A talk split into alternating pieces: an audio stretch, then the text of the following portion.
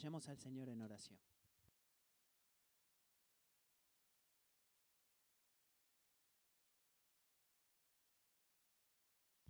Padre, se nos ha recordado una y otra vez lo que tú has hablado a nosotros hasta ahora. Es un privilegio para mí poder traer una petición específica a ti. Señor, oro en esta mañana por dos naciones. Oro por la nación de Turquía Colombia. Señor, te pido que en Turquía hombres y mujeres están que vienen de un una cultura musulmán. Oro que tú los ayudes a con gracia ministrar a sus familias y que sean pacientes a la, a la, vista de la persecución. Oro por los cristianos en Colombia que han sido sacados de sus hogares, incluso ahora. Señor, oro que tú les des a ellos la gracia para perdonar a aquellos que los persiguen. Padre, también oro por cada matrimonio que fue representado en la clase de escuela dominical esta mañana, por cada persona joven que ha sido ha recibido el catecismo, especialmente por los matrimonios, te pido que tú respires nueva vida en las relaciones que ellos tienen. Y oro que tú uses las palabras de verdad, incluso en el corazón de los jóvenes niños, para guiarlos a la fe en Cristo. Señor, oro por las mujeres eh, en medio nuestro que están embarazadas, sepa que lo sepan o no, eh, o que estén esperando bebé, que te pido que tú las protejas o protejas a los bebés en sus vientres y los traigas con salud y fuerza en el tiempo preciso. Oro por los adolescentes en esta iglesia. Uh, como Gary nos ha guiado en esta mañana en oración y Andrew confió su testimonio, tú estás obviamente moviéndote entre los jóvenes aquí en esta iglesia y eso provoca mucha humildad y no tomamos eso en vano y te pedimos que continúes asiento y que esta iglesia sea conocida donde los jóvenes están comprometidos fervientemente con Jesús. Padre, pido por tus bendiciones en la Corte Suprema en nuestra tierra que hay tantos casos que vienen eh, camino a ellos pronto y te pido que le des a estos hombres y mujeres, ya sea que sean liberales o conservativos, un espíritu de sabiduría y justicia para, para juzgar con justicia y en el temor del Señor. Y Padre, oro también por dos otras iglesias, te pido Grace Bible Church y Western Assembly of God, que hoy están reuniéndose para adorarte, que tú derrames tu espíritu sobre estas congregaciones. Oramos por tu bendición sobre esos hombres mientras predican tu palabra, que el Evangelio sea claro y donde tú exaltes a Jesús en la reunión entre ellos. Estamos hambrientos también por el derramamiento de tu espíritu, no solamente en esta iglesia, sino a través de la ciudad y honestamente oramos por aquellas congregaciones y aquellos pastores. Pedimos tu bendición sobre ellos y ahora en nosotros, en el nombre de Jesús. Amén.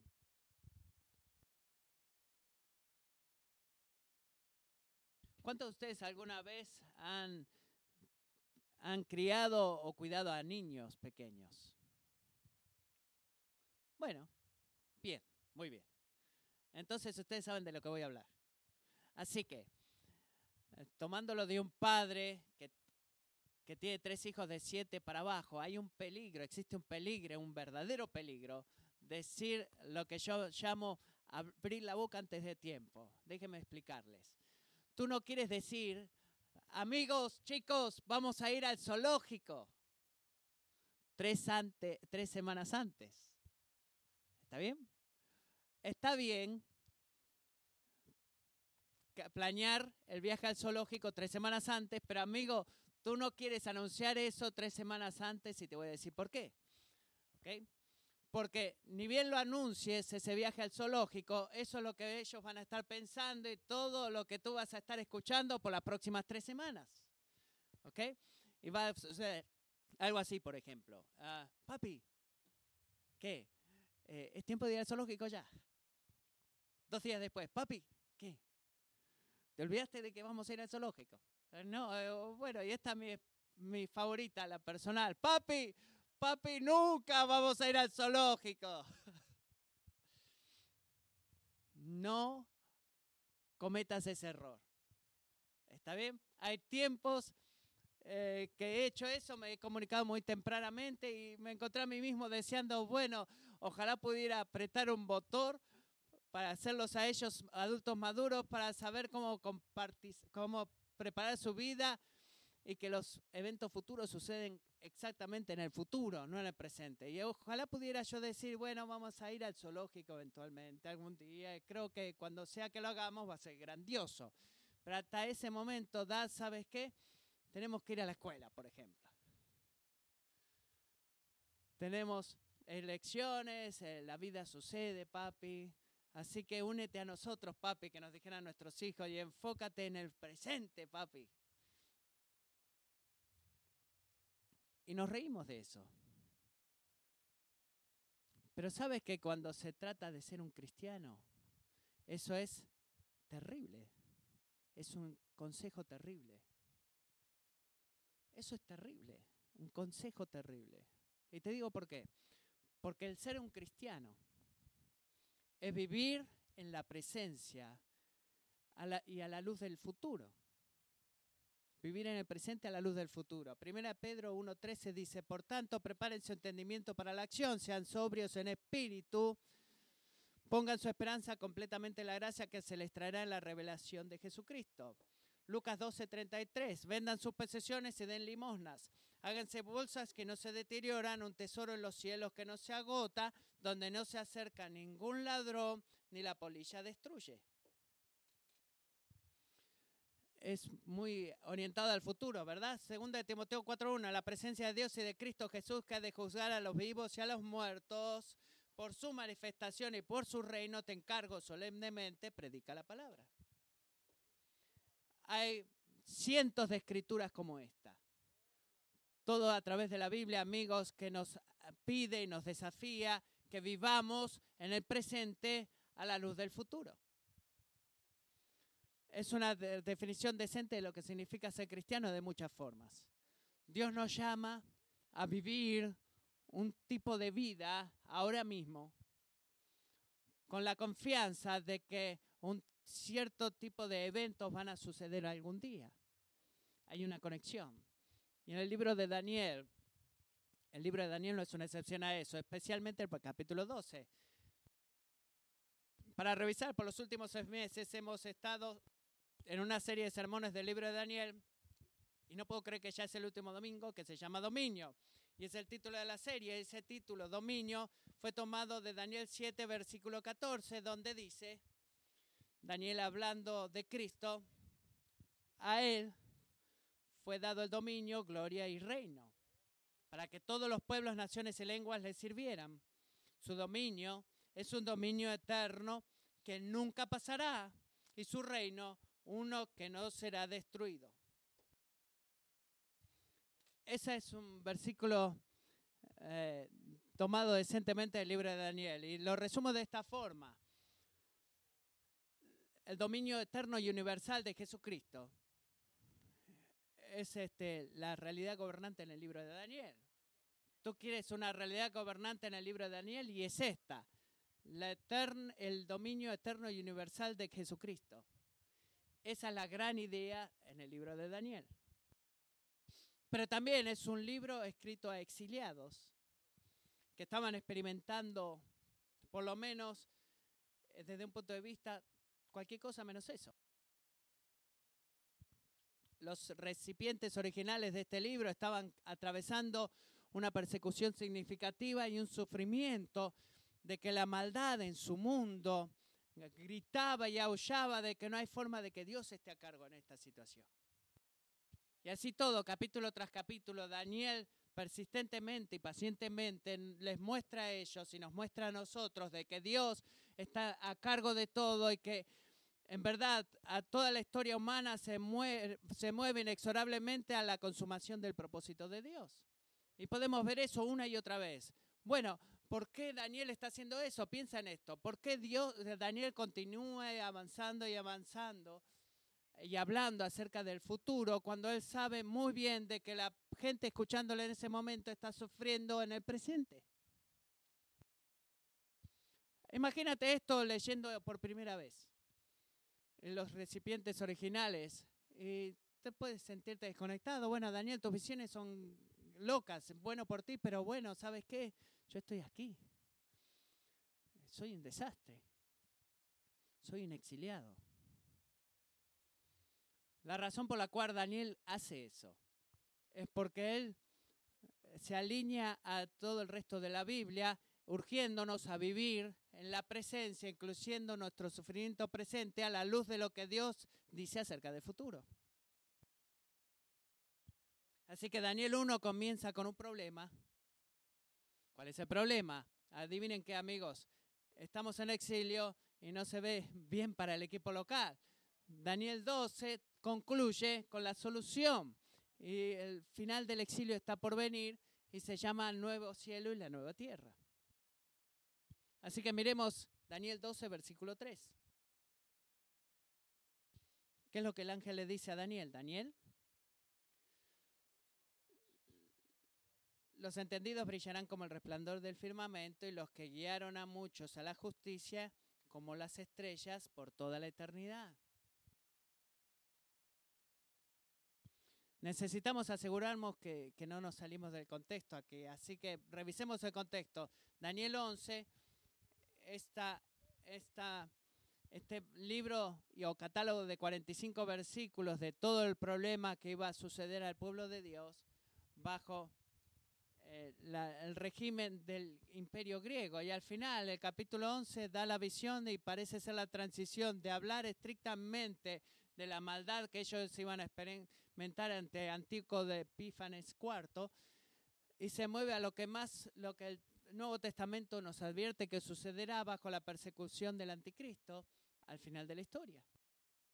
Así que capítulo 11 comienza con el segundo siglo, pero rápidamente hace un enfoque, un alcance a ver toda la historia de muchas formas. Y en caso de que la persecución el capítulo 11 que Dios prometió no fuera terrorífica, lo suficientemente terrorífica, en capítulo 11.1, Daniel se le dice que en aquel tiempo se levantará Miguel y que van a sufrir un tiempo más largo de sufrimiento que está descrito como nunca hubo desde que existen las naciones hasta entonces. Daniel, ¿Tú pensabas que el capítulo 11 estaba malo? Bueno, ponte el cinturón de seguridad, porque ahora viene el 12.1. Ya he estado sufriendo y no es lo que quiero escuchar, no es lo, que está en el tope de mi lista de las palabras de Dios diciéndole a un pueblo sufriente. ¿Tú piensas que esto era duro? No.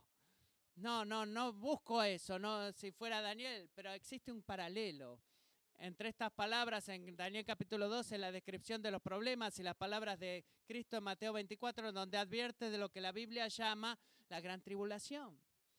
Lo que es este periodo de persecución intensa y sufrimiento intenso que Dios le dice a su pueblo que deben esperar al final de la historia. Pero bueno, esto es lo que ustedes quieren que sepan de esto del problema de Daniel 12. Bueno, Daniel promete esto inmediatamente en las colinas de la gran tribulación. Existirá un tiempo de prueba, un tiempo de problema, versículo 1, pero luego en ese momento o en ese tiempo tu pueblo será liberado. Lo leemos de vuelta. Habrá un tiempo de prueba, pero en ese tiempo tu pueblo será librado. ¿Cuál es el punto aquí? Muy simple. La hora de tu prueba es la hora de la salvación de Dios. Y ese es el punto. La hora de tu problema o de tu prueba es la hora de la salvación de Dios. Dios no, no nos quita del problema, Él nos libera en medio del problema. No esperes que Él te saque del problema. Tú puedes siempre confiar en Él de liberarte en medio del problema. Lo que quise decir con saque es que no te evite el problema, perdón. Pero en este caso, en Daniel 12, esta liberación no es temporaria, sino que es eterna. ¿Está bien? Es el final supremo del exilio espiritual. Miremos el versículo 2, capítulo 12. Y muchos de los que duermen en el polvo de la tierra despertarán, unos para la vida eterna y otros para la ignominia, para el desprecio eterno. Piensa en eso. Amigos, la razón por la cual lo que significa ser cristiano es vivir en el presente a la luz del futuro, es de que el Evangelio de Jesucristo localiza nuestra esperanza en solamente la resurrección por venir.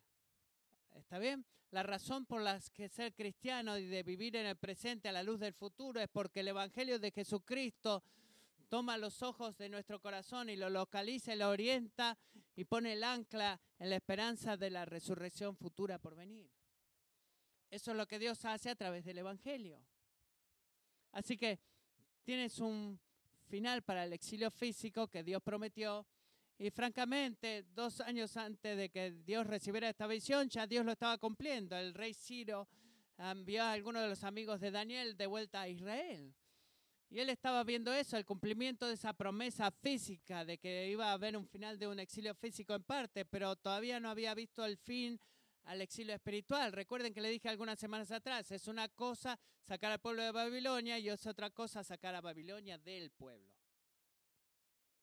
Dos exilios están sucediendo acá la liberación espiritual, el final del exilio espiritual, Daniel aprendió en el capítulo 12, no va a suceder completamente hasta el final de los tiempos, cuando la muerta sea vencida y todos estemos delante, donde los muertos sean resucitados y estemos todos delante del trono de Dios, perdón. Y creo que es seguro decir, y no creo que esta sea una exageración, pero no debemos, no invertimos suficiente tiempo pensando acerca de la resurrección y del tiempo final. No lo hacemos. No creo que yo lo haga. Y la razón por la que digo eso es porque esta vida no es todo lo que es. Se siente como que es todo lo que es. Eh, como que nunca lo podamos saber de primera mano, pero no es todo lo que es. Porque lo que tú, sea que te llames cristiano o no, vendrá el día en el cual tu cuerpo será borrado de cómo es. Y se volverá en polvo de donde vino. Y permanecerá en, el polvo hasta el día en el cual el Señor Jesucristo retorne. Y cuando el Señor Jesucristo retorne, sea que seas cristiano o no, tu cuerpo será resucitado. Serás reunido con tu cuerpo. Y en ese día una de dos cosas sucederá. Serás bienvenido a la vida eterna con Dios o serás condenado al tormento eterno en el infierno. Y si tú piensas, y escúchame por favor, ¿cómo Dios podría hacer eso? Te advierto que no, tú no entiendes ni la santidad de Dios, ni el la pecaminosidad de tu corazón. Y hay solo una cosa, solo una cosa que fue separa, que separa a aquellos que son bienvenidos de los que no son bienvenidos. Miremos de vuelta al versículo 1. Una sola cosa. Eh, ¿Está tu, tu nombre escrito en el libro de la vida? Esa es la pregunta.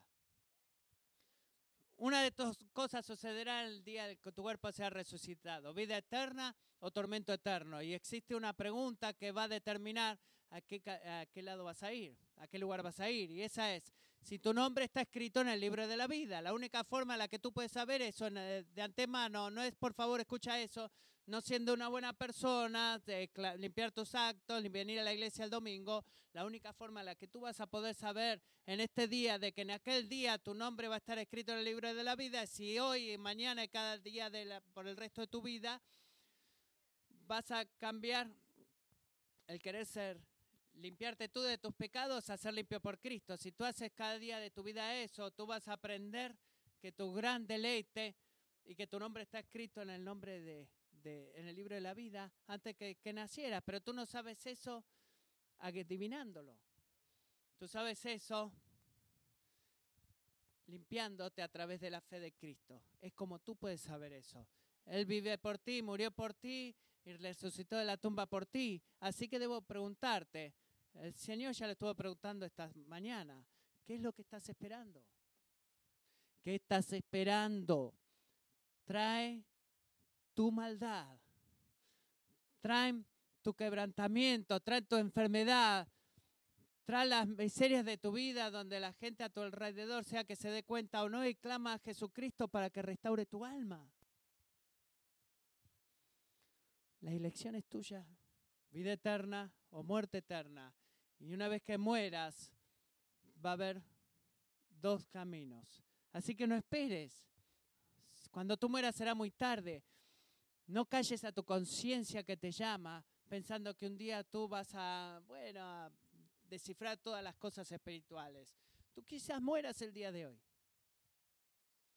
Y lo digo en serio.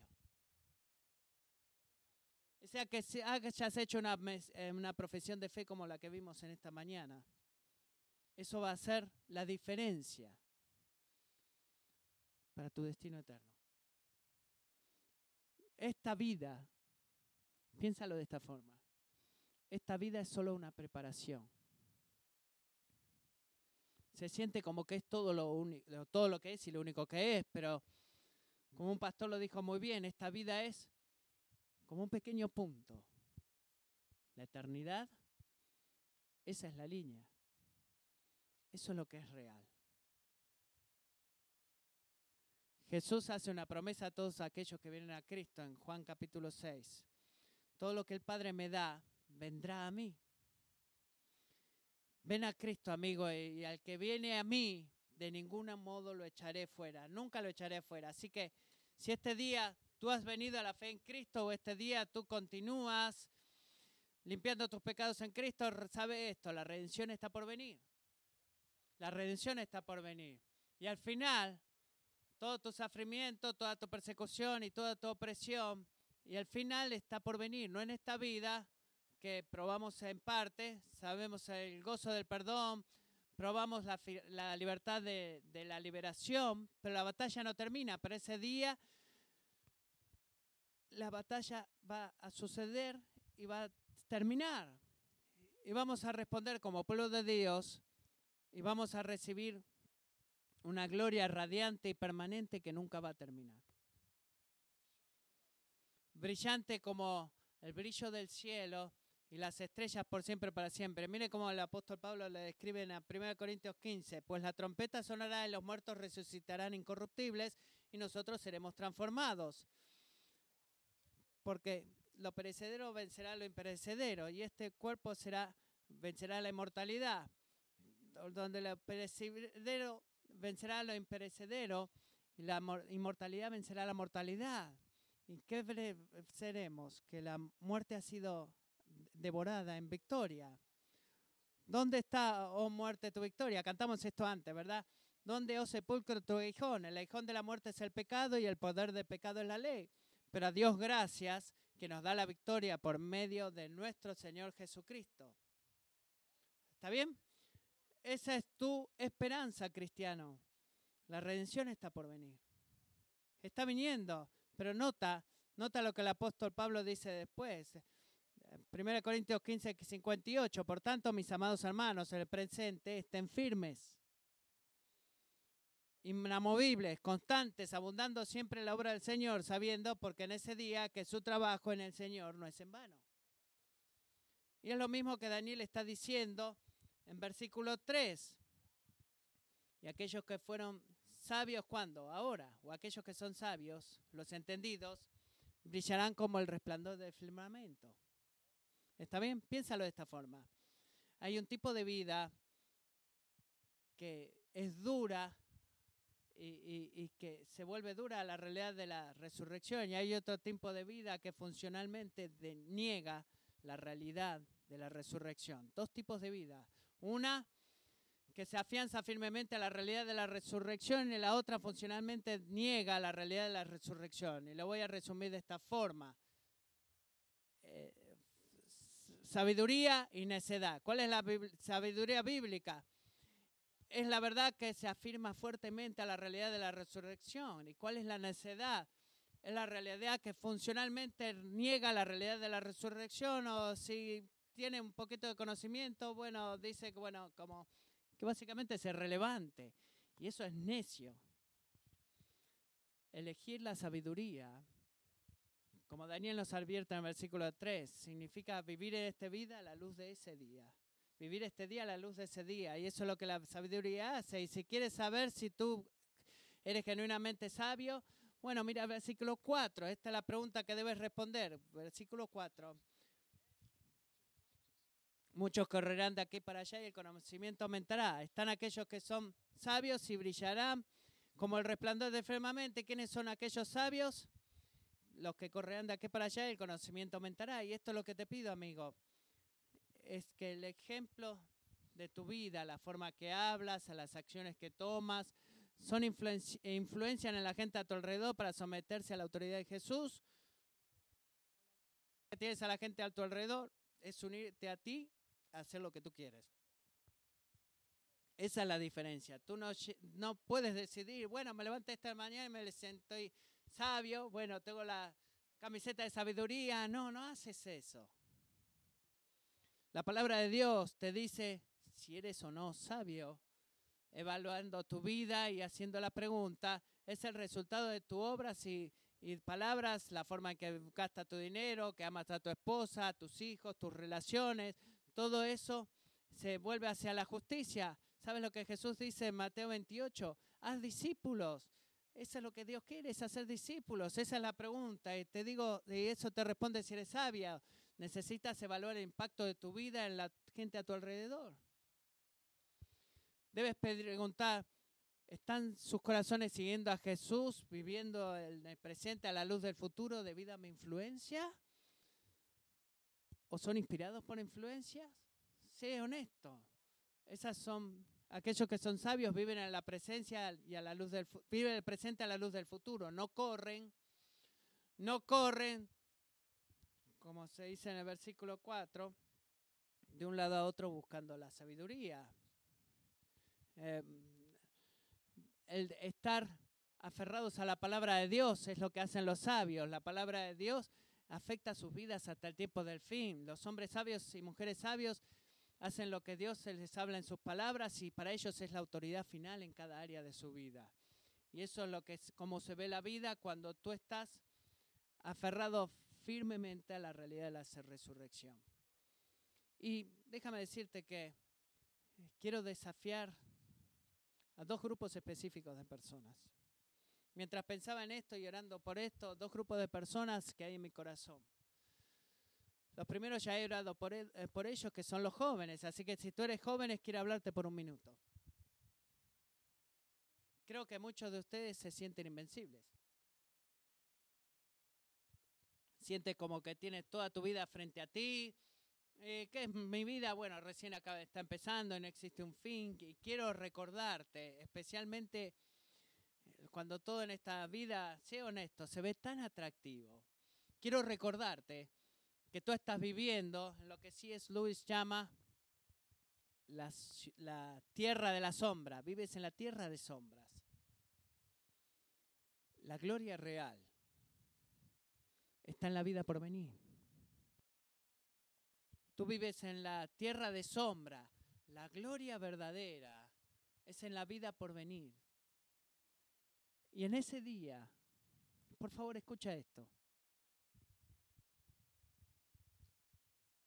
Tú no vas a preocuparte si la gente, si le gustas a la gente o no.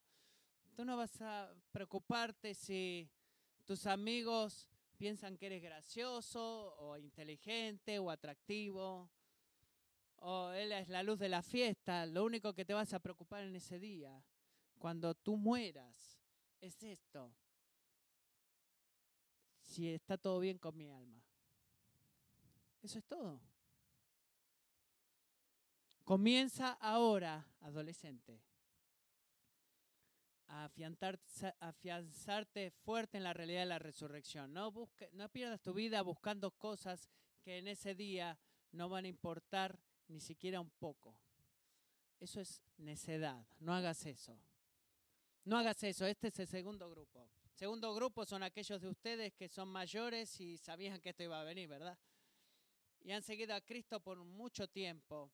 Y mientras oraba acerca de ti, esta palabra vino a mí. Tú eres, tú estás cansado o cansada.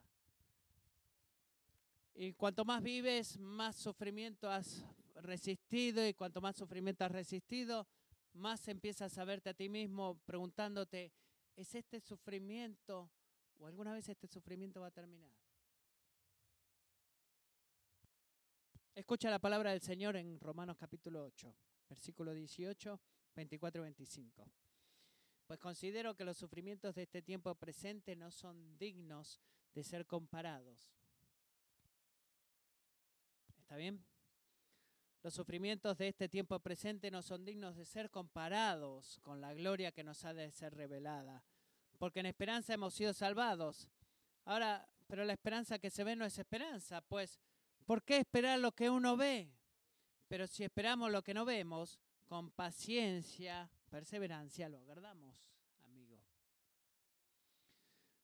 Lo que el Señor te quiere decir a ti, si eres este, un hombre mayor y, y, y cansado ya de seguir a Cristo o las luchas de seguir a Cristo, sé paciente. Daniel 12 es una exhortación para aquellos que no tienen a Cristo, no poner su esperanza en las experiencias particulares de liberación en este día, sino en la garantía total de liberación en aquel día. Y esto es lo que este capítulo nos empuja a hacer. Así que alabamos a Dios por la liberación que experimentamos ahora, tomamos lo bueno de la salvación.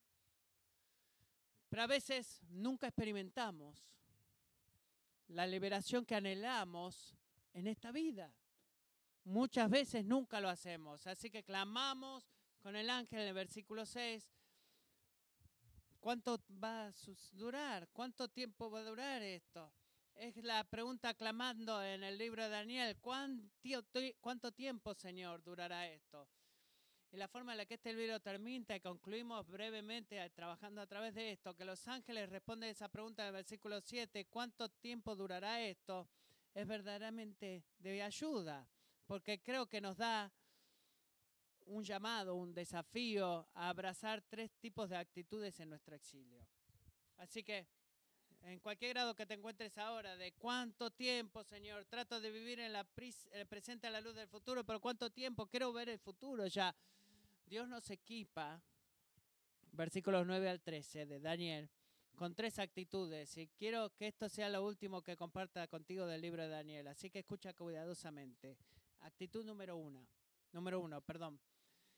La fidelidad del exilio significa que abrazamos la confianza en medio del sufrimiento. Confiar en medio del sufrimiento. Mira el versículo 7. levantó al... Dice, juró por aquel que vive para siempre que será por tres años y medio. Cuando se termina la destrucción del poder del pueblo santo, se cumplirán todas estas cosas. ¿Qué te está diciendo eso? Bueno, esto te dice en algunos términos que la vida en el exilio va a ser dura. Podemos ver eso una y otra vez en el libro de Daniel. Pero hay otra segunda cosa que te dice, incluso el momento más doloroso, cuando se siente que toda tu fuerza ha sido despedazada. Y está esta buena palabra que tú lo sientes a veces, he sido despedazado. ¿Sabe entonces que el, Padre amante y sabio está completamente en control. Y Él está asegurándote que tu sufrimiento y tu dolor no va a durar ni un día más largo de lo que Él dice que debe durar. Ni un día más. Así que mira esa frase, eh, tiempo, tiempos y la mitad de un tiempo, son tres años y medio. Bueno, tres años y medio. La mitad de siete, el nombre de de la plenitud, es un nombre que sea, es un número que se ha cortado, es un tiempo regulado, un tiempo limitado, es un recordatorio simbólico que al final está por venir más rápido de lo que se espera. Es conocido por Dios, es limitado por Dios, es regulado por Dios y es garantizado por Dios. La redención viene. Eh, seguramente, eh, eh, así como seguro es que Dios es eterno, así el final de tu sufrimiento está por venir. Esa es la conexión. Porque el ángel jura que por siempre, para siempre. Te estoy asegurando que así como Dios es eterno, tú puedes saber también que la redención está por venir. Es una aseguranza del carácter eterno de Dios. Y Él está ha predeterminado desde el primer día. No te afiances a los 1299 días. Bueno, ¿cuánto es eso? básicamente tres años y medio que dicen que, bueno, no es tiempo, tiempo y medio tiempo de veo el futuro que he plantado, eh, veo algo, pero como que está medio nublado, no, sino que está, está simbolizado en este nombre de que Dios conoce, en este número, perdón, que Dios conoce hasta el último día. Tú no eres una, un conejito de indias para una prueba de su providencia. Eh, no, eh, amo, las palabras de William Hillman que dice, oh, oh, el temor que me da nuevas fuerzas, las, las nubes oscuras están llenas de misericordia y van a derramar bendiciones sobre tu cabeza. No juzgues al Señor por la maldad de la gente, sino que juzga al Señor por su gracia y por su misericordia. Y Él tiene una sonrisa preparada para ti. Actitud número uno, confía en medio del sufrimiento. Esta es la segunda. Confía en medio del sufrimiento. La segunda es santidad en medio de la maldad. Abraza la santidad en medio de la maldad. Confía en medio del sufrimiento, santidad en medio de la maldad. Mira el versículo 10. Mira el versículo 10. Muchos serán purificados, enflanquecidos y refinados. Es muy interesante que Daniel nos dice eso luego de que hace esta pregunta. ¿Cuál es el final, Ángel? ¿Cuál es el último día? ¿Qué va a suceder con esto? No entiendo. Y eso es como que Daniel tuvo la visión. Y dice, bueno, no lo entendí. Bueno, gracias Daniel porque yo tampoco lo entiendo. Pero cuando Daniel se enfrenta cara a cara con lo que él no puede ver o entender acerca del futuro, ¿qué es lo que dice Dios? Bueno, siéntate y mira que yo haga mi obra de Dios. No, no le dijo eso. Le dijo, Daniel, quiero que te ocupes en estar santo. Tú no eres un espectador en la historia de la redención, amigo. Tú tienes trabajo para hacer y es activo y pasivo el trabajo que tienes que hacer. ¿Cuál es la parte activa? Miremos el versículo 10. Purifícate a ti mismo. Hazte a ti mismo más blanco, emblanquécete. ¿Cuál es la parte pasiva? Permite que Dios te refine. Ser refinado. Es ambas cosas, activa y pasiva la obra que tú tienes que hacer mientras, mientras esperas el día final. ¿Sabes qué? Creo que es sabio decir que hay momentos en los cuales experimentamos maldad en la forma de opresión directa que odia a Dios y como resultado odian al pueblo de Dios. Pero amigos, hay otro tipo de maldad que creo que muy a menudo experimentamos en forma de en forma establecida, pero una influencia real para buscar a la vida en cualquier cosa o persona excepto Dios. Y esa es la maldad a nuestro alrededor, la maldad que vemos y que nos dice, tú no necesitas a Dios para ser eternamente feliz, ve de compras. Shortpam es buenísimo ese amor juega videojuegos, encuentra un novio, hace un poco de viaje, ve a la iglesia, pero no, si no te gusta la iglesia no importa, hay muchos, eh, muchas opciones en televisión para ver sermones y predicaciones. Ese es el tipo de maldad que nos rodea ahora y eso es, eso es este, mortal para los eh, exilados espirituales. Por favor, escucha esto. Nuestra primera y respuesta más importante a las a los malvados que actúan malvadamente. No es solamente armar con las, eh, eh, hablar de qué tan mal están las cosas allá afuera. No, no hagas eso, por favor. Nuestra respuesta principal e importante a la maldad es redoblar nuestros esfuerzos para buscar la santidad en el temor del Señor. Es así como respondemos. No empieces un blog y leas tu Biblia y obedece. ¿Está bien? ve y obedece. Existe una diferencia. Creer en el soberano control de Dios, aferrarse fuerte a la resurrección, debes eh, volverte muy ocupado en la obra de convertirte en santo como Cristo es santo. Purifícate a ti mismo y permite que Dios use tu sufrimiento para purificarte. Pablo lo dice en Filipenses 2 de esta forma, 12 y 13. Así que, amados míos, tal como siempre han obedecido, no solo en mi presencia, sino ahora mucho más en mi ausencia, ocúpense en su salvación con temor y temblor. Porque Dios es el que obra en ustedes tanto el querer como el hacer por su buena voluntad. Por último, elegimos la paciencia, nos aferramos a la paciencia frente al misterio. ¿Quieres tres lecciones del libro de Daniel? ¿A dónde vamos con esto? Williams. Estamos hablando de confiar en medio del sufrimiento, santidad en medio de la maldad, luchar por la santidad en medio de la maldad y buscamos la paciencia frente al misterio. Y es muy interesante que en el versículo 12 el ángel dice esto. Es como confuso verdaderamente. Bienaventurado el que espere y llegue a 1335 días. ¿Sabe? Cuando primero lo leí digo, bueno, qué bueno, buenísimo, ¿no? Una cosa más que dice, güey, ¿qué pasó? Tengo que entender esto. Pero esto es verdaderamente muy simple de entender. Eso es básicamente tres años y medio. Tiempo, tiempo, tiempo y medio tiempo. Y también es 45 días más largos que el largo del tiempo que el ángel dijo que nuestro sufrimiento y opresión duraría. ¿Qué pasa con esto?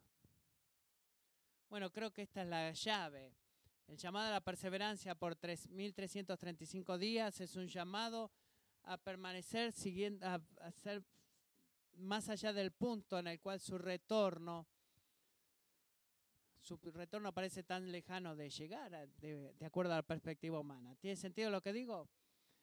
Bienaventurado de que espere y llegue a 1335 días. En otras palabras, debemos esperar de que va a haber un tiempo en el cual digamos, eh, como pueblo de Dios, Señor, si tú alguna vez estás por venir, estoy empezando a pensar que ya lo deberías haber hecho.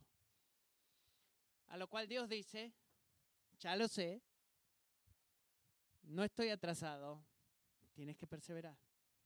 Y debes perseverar un poquito más, pasando el punto de espera en donde tú y tu sabiduría humana piensan que yo ya me atrasé. Paciencia frente al misterio. Bendito, bienaventurado, perdón, el que espera, el que espera. Debemos ser humildes, amigos. Reconocer que Dios tiene razones por la espera que exceden mucho más, que exceden nuestra comprensión o nuestro entendimiento humano. Vivir en la presencia a la luz del futuro es abrazar tres cosas confiar en medio del sufrimiento, santidad en medio de la maldad, paciencia frente al misterio. ¿Por qué debemos hacer todas esas cosas? Por algo que hemos visto temprano en Daniel una y otra vez. Al final, Jesús gana. ¿Recuerda eso? Si tú estás, eres encontrado en Cristo, tú también vas a ganar. Y la redención está por venir, hay forma de decir, de decir lo mismo, pero te desafío, iglesia, únete a mí en aferrarte firme en la resurrección sabiendo en el versículo 13 de Daniel que Dios hace dos promesas completas a ti. Él está preparando un descanso para tu alma y está preparando un lugar para ti. Algunos de ustedes están verdaderamente cansados de, estar, de ser exiliados. Y a menos que algo drástico cambie, van a sufrir hasta el día que mueran. Si ese eres tú, sabe esto. El descanso. No hablemos del descanso físico, el descanso de tu alma, el descanso emocional, del descanso de tu alma, de tu mente, el descanso que tú anhelas ahora. Dios lo está preparando para ti. Descanso viene. Es todo como yo tú eres como yo, eh, puedes debilitarte tanto de luchar y luchar en un mundo caído. Daniel termina con esta hermosa promesa de que el descanso está por venir y el Rey Jesús está preparando un lugar para ti. Eso es increíble, eso es increíble. Así que iglesia, aprendamos de Daniel a vivir en el presente a la luz del futuro. Oremos. Oh Señor Jesús, te doy muchas gracias por esta palabra. Predicar a través de este libro ha sido un gozo para mí. Hemos solamente tocado la superficie y oro que mientras cantemos esta canción, Señor, te pido que tú enfoques nuestra esperanza, fijes nuestra esperanza en el Evangelio y en la resurrección al final de los tiempos. Para aquellos que están cansados, te pido por fortaleza para que lo puedan hacer ahora, en el nombre de Jesús.